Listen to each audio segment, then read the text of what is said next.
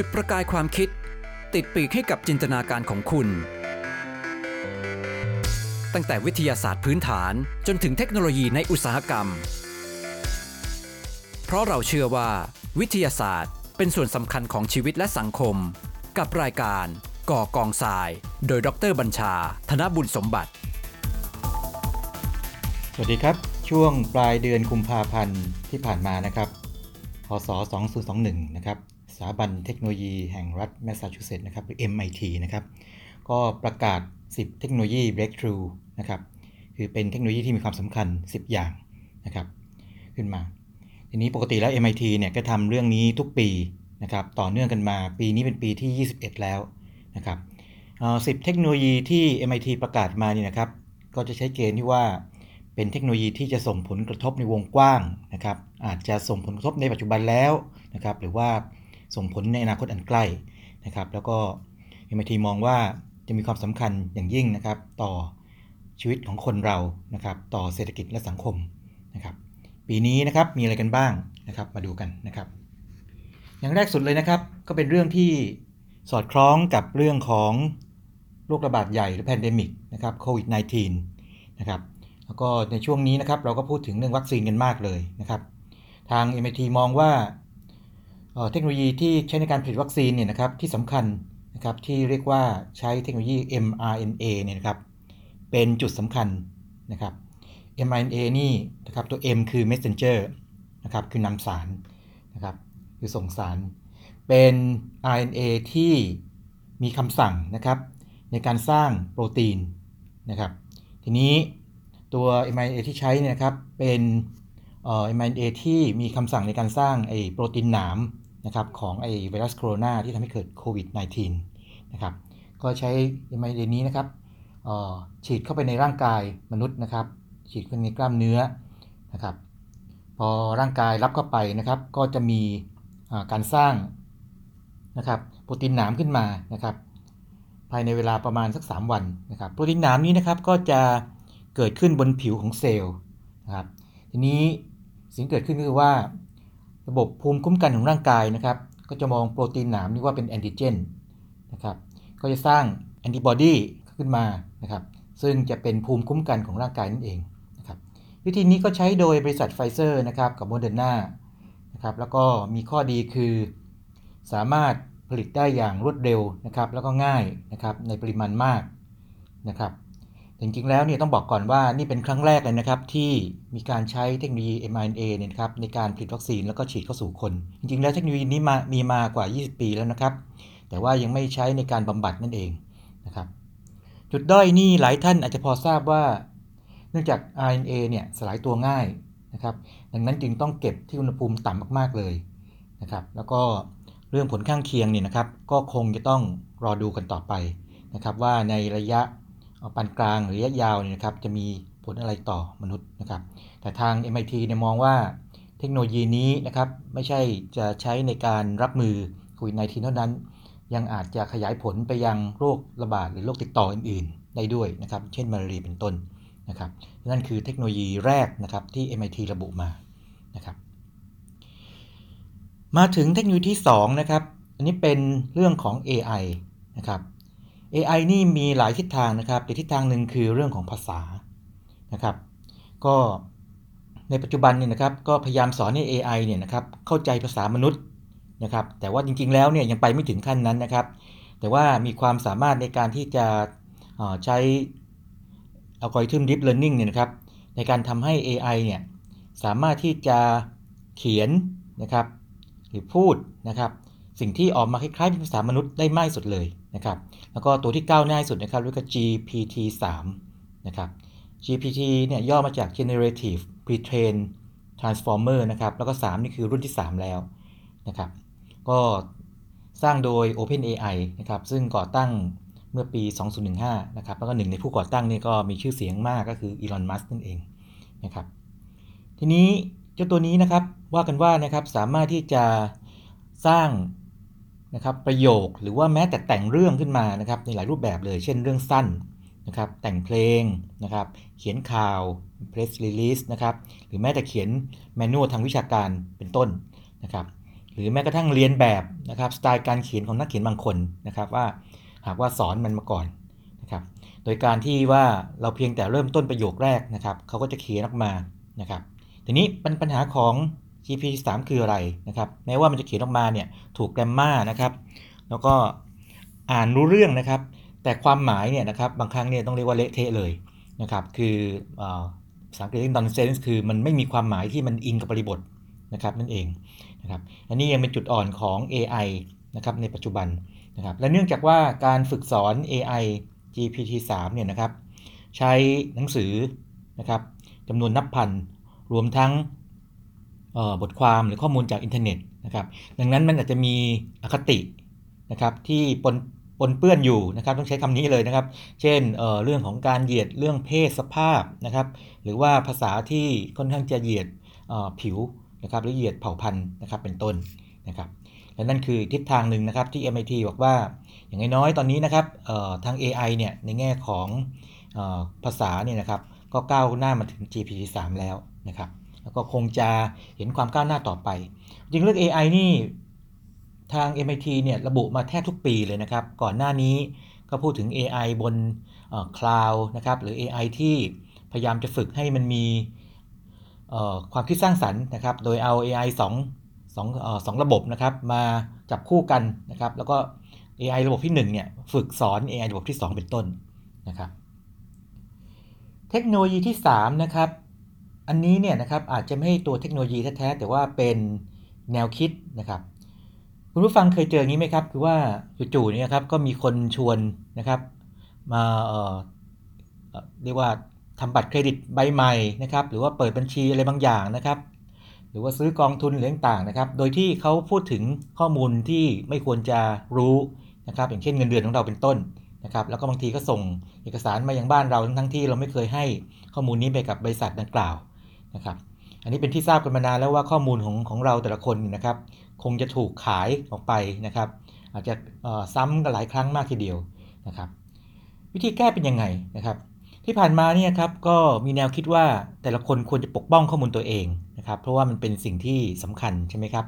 แต่ว่าวิธีคิดแบบทางยุโรปในปัจจุบันนะครับสภาพยุโรปปัจจุบันมองว่าอย่างนี้บอกว่าถ้าขืนให้แต่ละคนปกป้องตัวเองเนี่ยอาจจะ เสี่ยงจริงๆเนี่ยมันเสี่ยงไปแล้วนะครับ คือมีมีหลายเหตุการณ์แล้วที่เกิดขึ้นนะครับไม่ไม่น่าจะ work เอ่อก็เลยมองว่าหากว่ามีคล้ายๆ องค์กรเป็นนิติบุคคลนะครับ แล้วก็เก็บข้อมูล Big Data เลยนะครับ ของคนยุโรปขึ้นมานะครับ แล้วเขาช่วยดูแลให้นะครับช่วยดูแลให้ แปลว่าหากว่ามีบริษัทไหนนะครับ ที่จะมาใช้ประโยชน์จากข้อมูลของเรานะครับ เราก็จะมีส่วนได้ผลประโยชน์นั้นด้วยเป็นต้นนะครับ แล้วก็มองว่าข้อมูลเนี่ยถูกดึงมารวมกันที่เดียวนะครับ แล้วก็ใช้ได้ทั้งยุโรปเลยนะครับ เป็นอย่างนั้น แล้วก็ถ้าใครจะมาซื้อนะครับ ก็ต้องมาจ่ายที่นี่นะครับ แล้วก็แบ่งส่วนให้เรานะครับ แนวคิดนี้จริงๆมีมาสักพักหนึ่งแล้วนะครับ ตั้งแต่ปี 2008 แล้วคนที่เสนอก็คือเซอร์ทิมเบอร์เนอร์สลีนะครับหนึ่งในผู้ที่สร้างอินเทอร์เน็ตนะครับที่โด่งดังนั่นเองนะครับ ตัวอย่างบางบริษัทนะครับอย่าง IBM นะครับหรือ Mastercard เนี่ยนะครับ ก็สร้างระบบนี้นะครับ เรียกว่า Data Trust นะครับที่ใช้ในการจัดการข้อมูลทางด้านการเงินนะครับของลูกค้าที่เป็นชาวยุโรปนะครับที่อยู่ในไอร์แลนด์นะครับหรือว่าอย่างในสหรัฐอาณาจักรนะครับที่แคนาดาเนี่ยนะครับก็ใช้ข้อมูลจาก Data Trust นะครับในการจำลองการเติบโตของอุตสาหกรรม AI เป็นต้นนะครับ ส่วนทางเอเชียเรานะครับก็อินเดียเนี่ยครับ ก็ประกาศแผนนะครับว่าจะมีไอ้ระบบ Data Trust สาธารณะนี้นะครับ เพื่อที่จะกระตุ้นการเติบโตของบริษัทที่ทำงานด้านเทคโนโลยีนะครับ ทีนี้มันจะมีจุดอ่อนไหมนะครับ แน่นอนว่าบอร์ดบริหารนะครับที่ดูแลระบบนี้นะครับ ก็ต้องเป็นมนุษย์ใช่ไหมครับ ดังนั้นเนี่ยก็มีความกังวลว่าเอ๊ะเป็นไปได้ไหมมันจะมีความลำเอียงนะครับในการออกนโยบายบางอย่างนะครับ แล้วก็ถึงวันที่ผมคุยอยู่นี่นะครับ ก็พบว่าผลประโยชน์ตอบแทนนะครับสำหรับบุคคลที่มอบข้อมูลให้เนี่ยนะครับยังไม่ชัดเจนนะนะครับและนี่คือเทคโนโลยีที่3นะครับที่ MIT ระบุมาเรียกว่า Data Trust นะครับเทคโนโลยีที่4นะครับอันนี้เป็นเรื่องที่ใกล้ตัวเข้ามาขึ้นมาทีนะครับตอนนี้เราพูดถึงยานยนต์ไฟฟ้านะครับแต่ปัญหาใหญ่ของยานยนต์ไฟฟ้าหลักก็คือเรื่องของแบตเตอรี่ นะครับเพราะว่าเรากลัวว่าวิ่งไปได้ไม่ไกลมากนะครับแล้วหาที่ชาร์จไม่ได้นี่เสร็จเลยนะครับแล้วราคาก็ยังสูงอยู่ใช่ไหมครับแล้วก็เรื่องความปลอดภัยเป็นต้นนะครับแล้วก็เรื่องของการที่เวลาชาร์จไฟแต่ละครั้งเนี่ยใช้เวลานานแค่ไหนนะครับเรื่องพวกนี้เป็นเรื่องที่ถ้าตอบโจทย์นี้ได้เนี่ยก็จะเป็นเรื่องที่ทำให้ยานยนต์ไฟฟ้าได้รับความนิยมสูงขึ้นอย่างแน่นอนนะครับและล่าสุดนะครับสตาร์ทอัพนะครับชื่อ Quantum Scape นะครับเขาก็ อ้างนะครับ แล้วก็ MIT ก็จัดให้เป็นเทคโนโลยีที่ 4 คือเขาบอกว่าเขามีเทคโนโลยีนะครับเป็นแบตเตอรี่นะครับ lithium metal หรือว่าโลหะลิเธียมขึ้นมานะครับแล้วตัวแบตเตอรี่นี้นะครับ มันสามารถที่จะชาร์จนะครับได้เร็วนะครับ คือชาร์จได้เต็มประมาณสัก80%นะครับของความจุทั้งหมดเนี่ยภายในเวลาไม่ถึง 15 นาที ถ้าเทียบกับออย่างแบตเตอรี่ Supercharger ของ Tesla นะครับ V3 เนี่ยนะครับโมเดล3นะครับซึ่งชาร์จตั้งแต่ 5%ถึง 90%เนี่ยจะใช้เวลาถึง 37 นาทีนะครับนั่นว่าเร็วแล้วนะครับอันนี้อ้างว่าเร็วกว่านะครับแล้วก็สามารถชาร์จซ้ำได้นะครับเกินกว่า 800 ครั้งนะครับโดยยังคงความเรียกว่าความจุของแบตเตอรี่นะครับปริมาณไฟฟ้าในแบตเตอรี่เนี่ยนะครับได้สูงนะครับมากกว่า 80%นะครับตรงนี้ผมให้ข้อมูลนิดนึงนะครับเรื่องของแบตเตอรี่รถยนต์เนี่ยนะครับเราไม่ใช่ว่าใช้มันจนกระทั่งเหลือ 0%หรือว่าหรือว่าเหลือน้อยมากๆนะครับไม่กี่สิบเปอร์เซ็นต์เนี่ยนะครับ มันมีคล้ายๆมาตรฐานในวงการกันบอกว่าหากว่าความจุไฟฟ้านะครับในแบตเตอรี่เนี่ยต่ำกว่าค่าค่าหนึ่งเนี่ยนะครับก็จะต้องนำเอาแบตเตอรี่เนี้ไปใช้ประโยชน์อย่างอื่นนะครับเพราะเราคงไม่อยากจะให้รถเราเนี่ยนะครับสตาร์ทไม่ติดนะครับอยู่กลางถนนอย่างนี้เป็นต้นนะครับจุดสำคัญของไอ้เจ้าแบตเตอรี่แบบลิเธียมเมทัลนี่นะครับก็คือตัวแอนโนดนะครับแทนที่จะเป็นในกราไฟต์นะครับ แบบลิเธียมไอออนนะครับก็จะเป็นตัวโลหะลิเธียมเองนะครับซึ่งทำให้อิเล็กตรอนนะครับเกือบทั้งหมดเนี่ยสามารถถูกนำมาใช้งานอย่างเต็มที่นะครับก็แปลว่าด้วยน้ำหนักที่เท่ากันเนี่ยนะครับแบตเตอรี่แบบลิเธียมเมทัลเนี่ยนะครับก็จะมีความจุพลังงานสูงกว่านะครับทีนี้ตัวประเด็นปัญหาเทคนิคคืออะไรนะครับหคือโลหะลิเธียมเนี่ยนะครับมันทำปฏิกิริยาได้ง่ายมากเลยนะครับเช่นอาจจะเกิดการเสื่อมสภาพนะครับความสัมผัสของเหลว นะครับที่เป็นไอตัวสารละลายอิเล็กโทรไลต์นะครับที่ใช้ในแบตเตอรี่นะครับหรือถึงการถึงกับระเบิดได้นะครับถ้าว่ามีเงื่อนไขเหมาะสม แล้วก็มีจุดหนึ่งคือเเนื่องจากว่ามันสามารถที่จะก่อตัวผลึกรูปร่างเป็นแค่ต้นไม้กิ่งไม้ได้นะครับแล้วมีปลายแหลมนะครับดังนั้นมันอาจจะทะลุไอ้ตรงตัวแผ่นกั้นตรงกลางนะครับทำให้เกิดการลัดวงจรได้นะครับด้วยเหตุนี้นะครับแบตเตอรี่แบบลิเธียมโลหะเนี่ยนะครับจึงใช้อิเล็กโทรไลต์นะครับเป็น แบบของแข็งนะครับ ทีนี้จุดที่ยังหน้ากังขาอยู่จุดหนึ่งนะครับ ซึ่งคนในวงการนะครับโดยพวกคู่แข่งเนี่ยนะครับเขาทักท้วงก็บอกว่าบริษัท QuantumScape เนี่ยคุณทดสอบแค่เซลล์ที่มันมีแค่ชั้นเดียวนะครับ แต่ว่าในทางปฏิบัติเนี่ยถ้าจะใช้แบตเตอรี่สำหรับรถยนต์เนี่ยนะครับมันต้องซ้อนหลายชั้นนะครับ เพื่อให้มีพลังงานมากพอนะครับคำถามคือว่าถ้าเกิดคุณ upscale ไปขยายสเกลไปเนี่ยยังใช้ได้อยู่หรือเปล่านะครับ ซึ่งเป็นเรื่องที่น่าติด ตามอย่างยิ่งนะครับเพราะหากใช้ได้ผลจริงเนี่ยนะครับชาร์จเร็วขึ้นนะครับความจุเรียกว่ามากด้วยนะครับแล้วก็สามารถที่ชาร์จซ้ำได้หลายครั้งด้วยนี่นะครับก็เป็นจุดหนึ่งที่จะทำให้เกิดการเปลี่ยนแปลงในวงการรถยนต์ไฟฟ้าแน่นอนนะครับนั่นคือเทคโนโลยีที่4นะครับเทคโนโลยีที่ 5 ที่ MIT ระบุมานะครับ อันนี้เป็นผลมาจากโควิด -19 อีกเช่นกันนะครับ ยังจำ เรื่องของแอปไทยชนะหมอชนะพวกนี้ได้ไหมครับ ที่บอกว่าถ้าเป็นหมอชนะเนี่ยนะครับ ถ้าเราโหลดมาแล้วนะครับ ถ้าใช้สิ่งเกิดขึ้นก็คือว่า หากว่าเราไปอยู่ในพื้นที่ที่มีคนเขาติดโควิด -19 นะครับ มันจะแจ้งเตือนเราเป็นต้นนะครับ อะไรแบบนี้หรือว่าไทยชนะเนี่ยนะครับ ก็บอกว่าเราอยู่ไหนใช่ไหมครับ หากว่ามีกรณีเกิดขึ้นมาเนี่ยนะครับ เราจะรู้ตัวว่าเราอยู่ในพื้นที่เสี่ยงเป็นต้นนะครับเอ็มทีมองว่าอย่างนี้ครับหากว่ามองในทางแถบทางยุโรปเนี่ยนะครับ ก็เขาบอกว่าไม่ค่อยแน่ใจเหมือนกันว่าเทคโนโลยีนี้เนี่ยมันใช้งานได้จริงหรือเปล่านะครับ เพราะว่าอย่างหลายประเทศนะครับ ก็มีการยกเลิกไปนะครับ อย่างทางนอร์เวย์เนี่ยนะครับ มันเป็นคล้ายๆกับไปละเมิดสิทธิส่วนบุคคลนะครับหรืออย่างทางสหรัฐอเมริกาเนี่ยก็ใช้ช้ามากเลยกว่าจะใช้นะครับ แล้วก็รัฐที่ใช้รัฐแรกเนี่ยคือรัฐเวอร์จิเนียนะครับเป็นต้นนะครับอย่างทางบ้านเราเนี่ยนะครับใน MIT จะไม่พูดถึงนะครับ แต่ว่าผมว่าทางบ้านเรานี่มีความตื่นตัวเรื่องนี้มากพอสมควรเนาะเพราะว่าเวลาขอให้ใช้พวกแอปพวกนี้ก็มีความร่วมมือกันเป็นอย่างดีนะครับอาจจะตอนนี้นะครับอาจจะซาซาลงไปบ้างนะครับเนื่องจากว่าอาจจะมีความหวังเรื่องวัคซีนใช่ไหมครับ ดังนั้นก็เรื่องนี้ก็เป็นประเด็นหนึ่งนะครับ ทีนี้ทาง MIT ก็ชี้เห็นว่าไอ้เจ้าเจ้าแอปพลิเคชันพวกนี้นะครับ มันก็ยังมีประเด็นทางวิชาการอยู่อย่างเช่นบอกว่าเอถ้าเกิดว่าเออ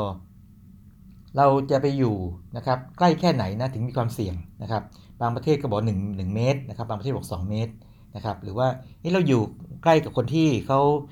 ติดโควิด -19 มานานแค่ไหนนะถึงมีความเสี่ยงนะครับอย่างเยอรมนีนะครับก็ระบุว่า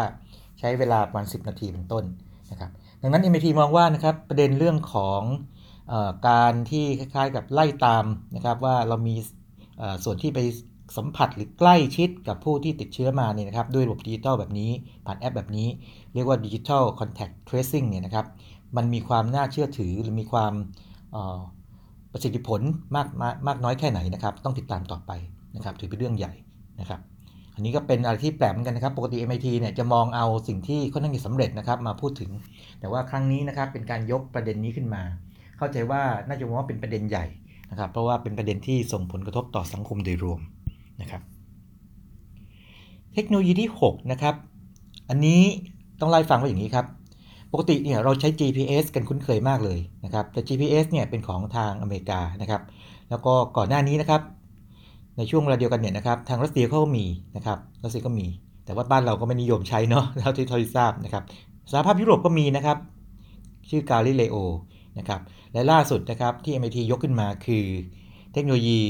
ที่เหมือนกับ GPS นั่นเองนะครับของจีนนะครับหรือไปชื่อเปยโตนะครับสิ่งที่เกิดขึ้นก็คือว่าเทคโนโลยีนี้นะครับสมบูรณ์แล้วเนื่องจากว่าจีนเนี่ยส่งดาวเทียมดวงสุดท้ายในระบบขึ้นไปแล้วนะครับ แล้วก็รวมทั้งระบบเนี่ยเรียกว่า BDS 3เนี่ยนะครับทั้งหมด 35 ดวงนะครับ ก็มีดาวเทียมวงโคจรระดับกลางนะครับ 27 ดวงนะครับ แล้วดาวเทียมแบบ geostationary นะครับที่มัน เคลื่อนที่ตามระนาบเส้นศูนย์สูตรเนี่ยนะครับจำนวน5 5ดวงนะครับคือมันจะอยู่นิ่งนะครับ geostationary เนี่ยอยู่ที่ค้างฟ้านะครับอยู่ตามระนาบเส้นศูนย์สูตรนะครับค้างฟ้าอยู่ แล้วก็ดาวเทียมที่วงจรประจำตามแนวเฉียงนะครับ incline geosynchronous orbit เนี่ยอีก 3 ดวงนะครับความแม่นยำนะครับถ้าเป็นการที่เราไปใช้ฟรีเนี่ยนะครับทั่วไปนะครับความแม่นยำก็อยู่ระดับประมาณ 10 เมตร นะครับซึ่งเทียบกับ GPS ก็ประมาณ50เมตร แต่ว่าถ้าเกิดว่าเป็นเชิงการทหารเนี่ยก็เหมือนกับทางอเมริกาเลย คือความแม่นยำเนี่ยนะครับระดับ 1 เมตร ซึ่งจะต้องเสียค่าบริการ ทีนี้หากว่าติดตั้งระบบนะครับภาคพื้นดินเข้าไปด้วยนี่ครับทาง MIT บอกว่าความแม่นยำเนี่ยได้ถึงระดับเป็นมิลลิเมตรเลยก็มีนะครับและนี่เรียกว่าเป็นเทคโนโลยีที่ 6 นะครับ ที่ MIT ระบุมาเรียก hyper accurate positioning นะครับ คือเป็น GPS แบบสุดยอดมากๆนะครับ ระบุได้ถึงละเอียดยิบๆเลย นะครับ เพราะฉะนั้นถ้าไปใช้ในการก่อสร้างต่างนะครับ หรือการระบุสิ่งต่างให้แม่นยำนะครับ การส่งของด้วยโดรนหรือต่างนี่นะครับ แล้วก็ไม่พลาดใช่ไหมครับ แล้วก็ประเทศที่ใช้แล้วนะครับ อย่างเช่นคูเวตนะครับใช้ในการก่อสร้างในเมียนมานี่นะครับใช้การเกษตรนะครับในยูกันดานะครับใช้ในการสำรวจที่ดินและทำแผนที่ในปากีสถานนะครับ ซึ่งเป็นหนึ่งในจุดยุทธศาสตร์ Belt Road Initiative หรือทางสายไหมใหม่นะครับก็ใช้ บ้านเรานี่เขาบอกว่าใช้เหมือนกันนะครับ ใช้ติดตามการจราจรบริเวณท่าเรือนะครับ แล้วก็การกู้ภัยระหว่างเกิดภัยพิบัติเป็นต้นนะครับ จริงแล้วการมีระบบที่คล้ายๆ GPS สำรองไว้ก็มีข้อดีนะครับ เพราะว่าเกิดระบบหนึ่งมันล่มไปจริงๆเนี่ยนะครับ หรือว่าใช้งานไม่ได้ชั่วคราวเนี่ย เราก็ยังมีอะไรที่ผือเพื่อขาดนะครับ แต่ว่าพวกนักวิเคราะห์จำนวนหนึ่งก็มองว่าจริงแล้วจีนเนี่ยเขาต้องการมีระบบของตัวเอง เพราะว่าเขาไม่อยากไป ใช้ระบบของทางอเมริกาเพื่อที่จะเป็นอิสระนะครับ โดยเฉพาะที่เรื่องที่เกี่ยวกับทางการทหารนั่นเองนะครับ ทีนี้เทคโนโลยีที่7นะครับ อันนี้ก็เกี่ยวกับโควิด -19 อีกเช่นกัน คือเห็นว่าปี 2021 เนี่ยนะครับ 10 เทคโนโลยีของ MIT เนี่ยนะครับ จะพูดถึงโควิด -19 เยอะเลยนะครับ คือพอโควิด -19 มาปั๊บเนี่ย มันมาเร่งเรื่องดิจิทัลใช่ไหมครับ คราวนี้ก็ต้องทำไง เรียนออนไลน์นะครับ work from home ต่างๆ นะครับ คำถามคือว่าไอการทำแบบรีโมทพวกนี้นะครับ มันได้ผลจริงหรือเปล่านะครับ MIT ก็ยกมา2 2กรณีเลยนะครับ ในกรณีที่เรียกว่าน่าจะได้ผลนะครับ เช่นการแพทย์นะครับในทางประเทศทางแถบแอฟริกานะครับบอกว่ามีผู้ที่ได้ใช้นะครับอย่างเช่นอูกันดานะครับยูกันดาเนี่ยนะครับนับล้านคนเลยนะครับเพราะว่าเนื่องจากการขาดแคลนแพทย์แพทย์เนี่ยนะครับการใช้ telemedicine เนี่ยนะครับหรือ telehealth เนี่ยมีข้อดีแน่นอน นะครับหรือบางบริษัทนะครับอย่าง Snapask เนี่ยนะครับซึ่งเป็นบริษัทที่สอนนะครับออนไลน์เนี่ยครับก็มีผู้ใช้มากถึง 3.5 ล้านคนนะครับในประเทศทางเอเชีย 9 ประเทศนะครับเป็นต้นนะครับหรือในอินเดียเนี่ยครับก็พวกการเรียนทางไกลพวกนี้นะครับก็มีใช้ถึง 70 ล้านคนเป็นต้นนะครับซึ่งจริงแล้วถ้าเกิดว่าเทียบกับเมืองไทยนี่ก็เท่ากับประเทศประชากรประเทศไทยเนาะแต่ว่าถ้าเทียบกับประชากรอินเดียเนี่ยนะครับ70 ล้านนี่อาจจะยังสัดส่วนที่ยังน้อยอยู่ นะครับในเดียวกันเนี่ย MIT ก็จะชี้เห็นถึงจุดด้อยนะครับ อย่างชี้เห็นจุดด้อยตัวเองเลยทีหนึ่งในสหรัฐอเมริกานะครับบอกว่าจริงๆแล้วเนี่ยนะครับคนจนคนยากคนจนนะครับ หรือพวก minority ชนกลุ่มน้อยต่างที่มีฐานะทางเศรษฐกิจไม่ดีเนี่ยก็จะไม่มี access ไปยังอินเทอร์เน็ตนะครับ แล้วก็บอกว่าประชากรอเมริกันถึง 42 ล้านคนเนี่ยนะครับ ยังไม่มี access ไปที่ broadband อินเทอร์เน็ตเลยนะครับ แล้วก็คน 1 ใน 10 ของคนอเมริกันนี่นะครับ ก็มีอินเทอร์เน็ตเพียงแค่ว่าใช้ผ่านสมาร์ทโฟนเท่านั้นเองนะครับ แล้วก็เรียงในรัฐแคลิฟอร์เนียเนี่ยนะครับ ก็มีเด็กนักเรียนนะครับถึง 1.2 ล้านคนนะครับที่ยังไม่มีอุปกรณ์ที่ใช้อินเทอร์เน็ตเป็นต้นนะครับ เห็นว่าในอเมริกานี่ยังมีประเด็นเขาเรียก digital divide นะครับว่าเทคโนโลยีดิจิทัลเนี่ยนะครับมันไปไม่ทั่วถึงนะครับเกิดความเหลื่อมล้ำกันนะครับในทางดิจิทัลนั่นเองนะครับเทคโนโลยีที่ 8 นะครับอันนี้กลับมา AI อีกครั้งหนึ่งนะครับเรื่องนี้ผมเคยคาดการณ์ไว้ก่อนแล้วนะครับขอเคลมเล็กน้อยนะครับคืออย่างนี้ครับปกติ AI ที่ผ่านมาเนี่ยนะครับจะพูดว่า AI ช่วงแรกจำได้ไหมฮะที่บอกว่าเล่นหมากรุกชนะแชมป์โลกนะครับเล่นโกดชนะแชมป์โลกนะครับหรือว่าสามารถที่จะอ่านข่าวได้นะครับวิเคราะห์ Big Data นะครับประมวลผลต่างๆ ได้มากมายแต่ว่าskill ของ AI เนี่ยมันจำเพาะไงใช่ไหมเราเราไม่สามารถเอา AI ที่เล่นหมากรุกเนี่ยนะครับไปทำอย่างอื่นได้ นะครับ แล้วกลับกันนะครับเป็นต้น แน่นอนว่าเป็นความฝันของนักวิจัยในวงการนี้นะครับบอกว่า AI ที่เก่งจริงเนี่ยมันควรจะเก่งหลาย ๆ ด้านเหมือนมนุษย์นะครับอย่างเราเนี่ยนะครับเราพูดเราร้องเพลง เราอาจจะทำอาหารบางคนนะครับเราออกกำลังกายเล่นกีฬาได้นะครับและทำอื่นทำงานศิลปะได้เป็นต้นนะครับเทคโนโลยีที่ 8 นี่คือ multi skill AI นะครับซึ่งพยายามจะรวมเอาความสามารถ AI นะครับในการที่จะประมวลผลคำ นะครับ กับประมวลผลภาพเนี่ยเข้าไว้ด้วยกันนะครับ แล้วก็ในตอนต้นเนี่ยผมพูดถึง GPT 3นะครับที่บอกว่ามันสามารถที่จะแต่งหนังสือนะครับ แต่งเพลงต่างๆได้นะครับ ก็มันก็จะเรียนรู้นะครับขึ้นอยู่คอนเท็กซ์เลยเรื่องคำเนี่ยนะครับอย่างเช่นคำว่าแมวเนี่ยครับอาจจะมาพร้อมกับเสียงร้องเมียวเมียวนะครับ อาจจะมาพร้อมกับแมวแมวหลายสี3สีอย่างนี้เป็นต้นนะครับ เป็นต้น เพราะฉะนั้นถ้าเกิดว่าคำพวกนี้นะครับมันอยู่ด้วยกันเนี่ยมันมีมีบริบทของมันอยู่นะครับแต่ประเด็นก็คือว่า GP GPT 3 ที่ผมชี้ให้เห็นตั้งแต่ต้นนะครับบอกว่ามันยังไม่มี common sense คือมันไม่เข้าใจจริงๆอะว่าสิ่งที่มันผลิตออกมาเนี่ยนะครับความหมายคืออะไรนะครับบางทีผิดบริบทเราเห็นแล้วอาจจะหัวเราะเลยนะครับ ลองนึกถึงตอนที่เราให้ Google Translate ในช่วงแรกๆนะครับที่ออกมาแบบเราอ่านแล้วขำเลยเป็นต้นนะครับอ่านแล้วงงๆอย่างนี้เป็นต้นนะครับในขณะเดียวกันเนี่ยนะครับ เรื่องภาพ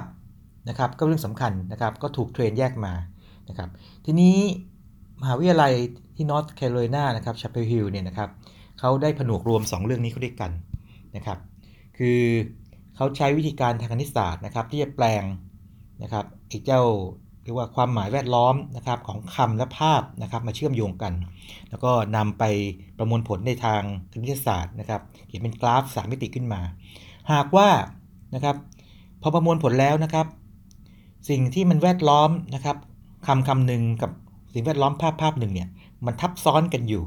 นะครับ ก็แสดงว่ามันมีความหมายที่เรียกว่าใกล้เคียงกันอยู่นะครับดังนั้นเนี่ยอัลกอริทึมนี้นะครับก็จะช่วยให้ AI เนี่ยเชื่อมโยงระหว่างคำกับภาพก็ได้นะครับ แต่ว่าสถานภาพปัจจุบันนะครับ ก็ทำสำเร็จประมาณสัก 40%นะครับดังนั้น คนเราอาจจะไม่ต้องกลัวในตอนนี้นะครับว่า AI จะมาแย่งงานตอนนี้นะครับ แต่ว่าในอนาคตเนี่ยตัวเลขนี้มีแต่จะเพิ่มขึ้นนะครับ มันคงเก่งขึ้นเรื่อยๆแน่นอนนะครับ และนั่นคือ AI หลากหลายความสามารถนะครับ อีก 2 เทคโนโลยีนะครับ ก็คือยิ่งที่ 9 อันนี้แปลกแปลกใจทีเดียวนะครับ ปรากฏว่าแอปอย่าง TikTok นี่นะครับ เรียกว่าโดนใจนะครับบรรณาธิการหรือว่าทีมงาน MIT นะครับ ซึ่งเป็นสถาบันการ ศึกษาทางเทคโนโลยีขั้นสูงนะครับบอกว่า TikTok ที่ได้ความนิยมมากเนี่ยนะครับมันไม่ใช่เป็นเพราะว่ามันมีแอปไอ้มันมีมี content ตลกๆ อะไรพวกนั้นนะฮะแต่เป็นเพราะอัลกอริทึมนะครับที่เขาทำให้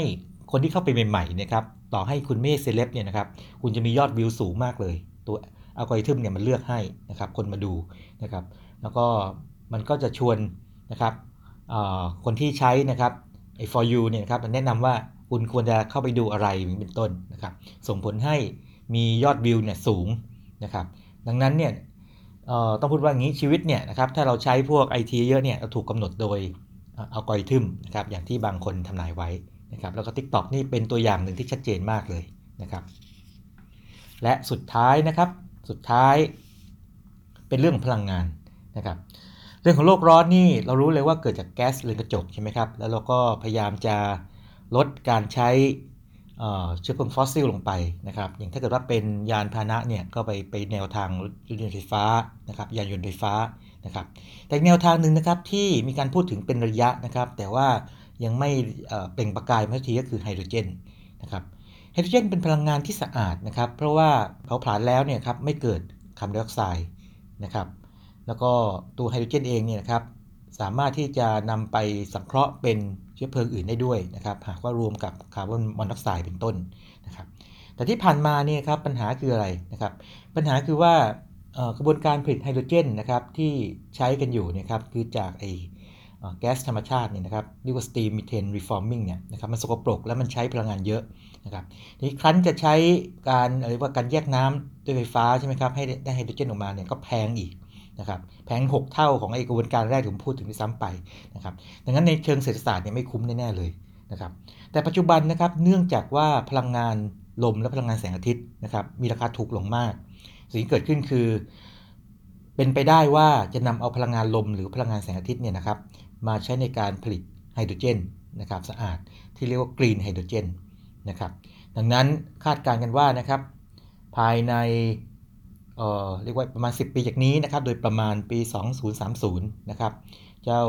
พลังงานจากคลีนไฮโดรเจนเนี่ยนะครับ ก็จะลดลงราคามันจะลดลงถึง 30%แล้วก็จะเป็นคู่แข่ง หรือเป็นตัวเลือกที่สำคัญตัวเลือกหนึ่งทีเดียว แต่ทั้งนี้ทั้งนั้นนะครับ อุปสรรคก็ยังมีอยู่เหมือนกัน เพราะว่าหากทำเช่นนั้นได้เนี่ยนะครับ เราต้องมีโครงสร้างพื้นฐานนะครับในการที่จะเก็บนะครับไฮโดรเจน กระจายไฮโดรเจน แล้วก็ใช้มันนะครับ แล้วก็พวกยานพาหนะแล้วก็ เรือต่างๆนะครับก็ต้องมี fuel cell ใช่ไหมครับเซลล์เชื้อเพลิงนะครับเป็นต้นนะครับแล้วก็ต้องมีสถานีที่เติมไฮโดรเจนนี้ด้วยนะครับนั่นเป็นอนาคตนะครับที่เป็นไปได้ที่ทาง MIT มองไว้นะครับและนี่คือ 10 เทคโนโลยีนะครับในปี 2021 นะครับที่ MIT มองว่าเป็นเทคโนโลยีที่เปลี่ยนโลกนะครับมีทั้งที่เกิดขึ้นแล้วนะครับและที่อาจจะมี ในอนาคตอันใกล้ มีทั้งที่เกิดขึ้นแล้วที่สำเร็จแล้วก็ไม่สำเร็จนะครับ ดังนั้นนะครับเป็นเรื่องสำคัญที่เราต้องจับตาดู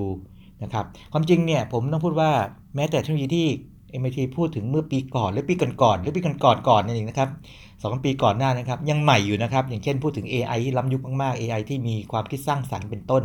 นะครับ หรือพูดถึงพลังงานนิวเคลียร์ฟิวชันต่างๆนะครับ ก็เป็นเรื่องที่น่าสนใจอย่างยิ่งนะครับ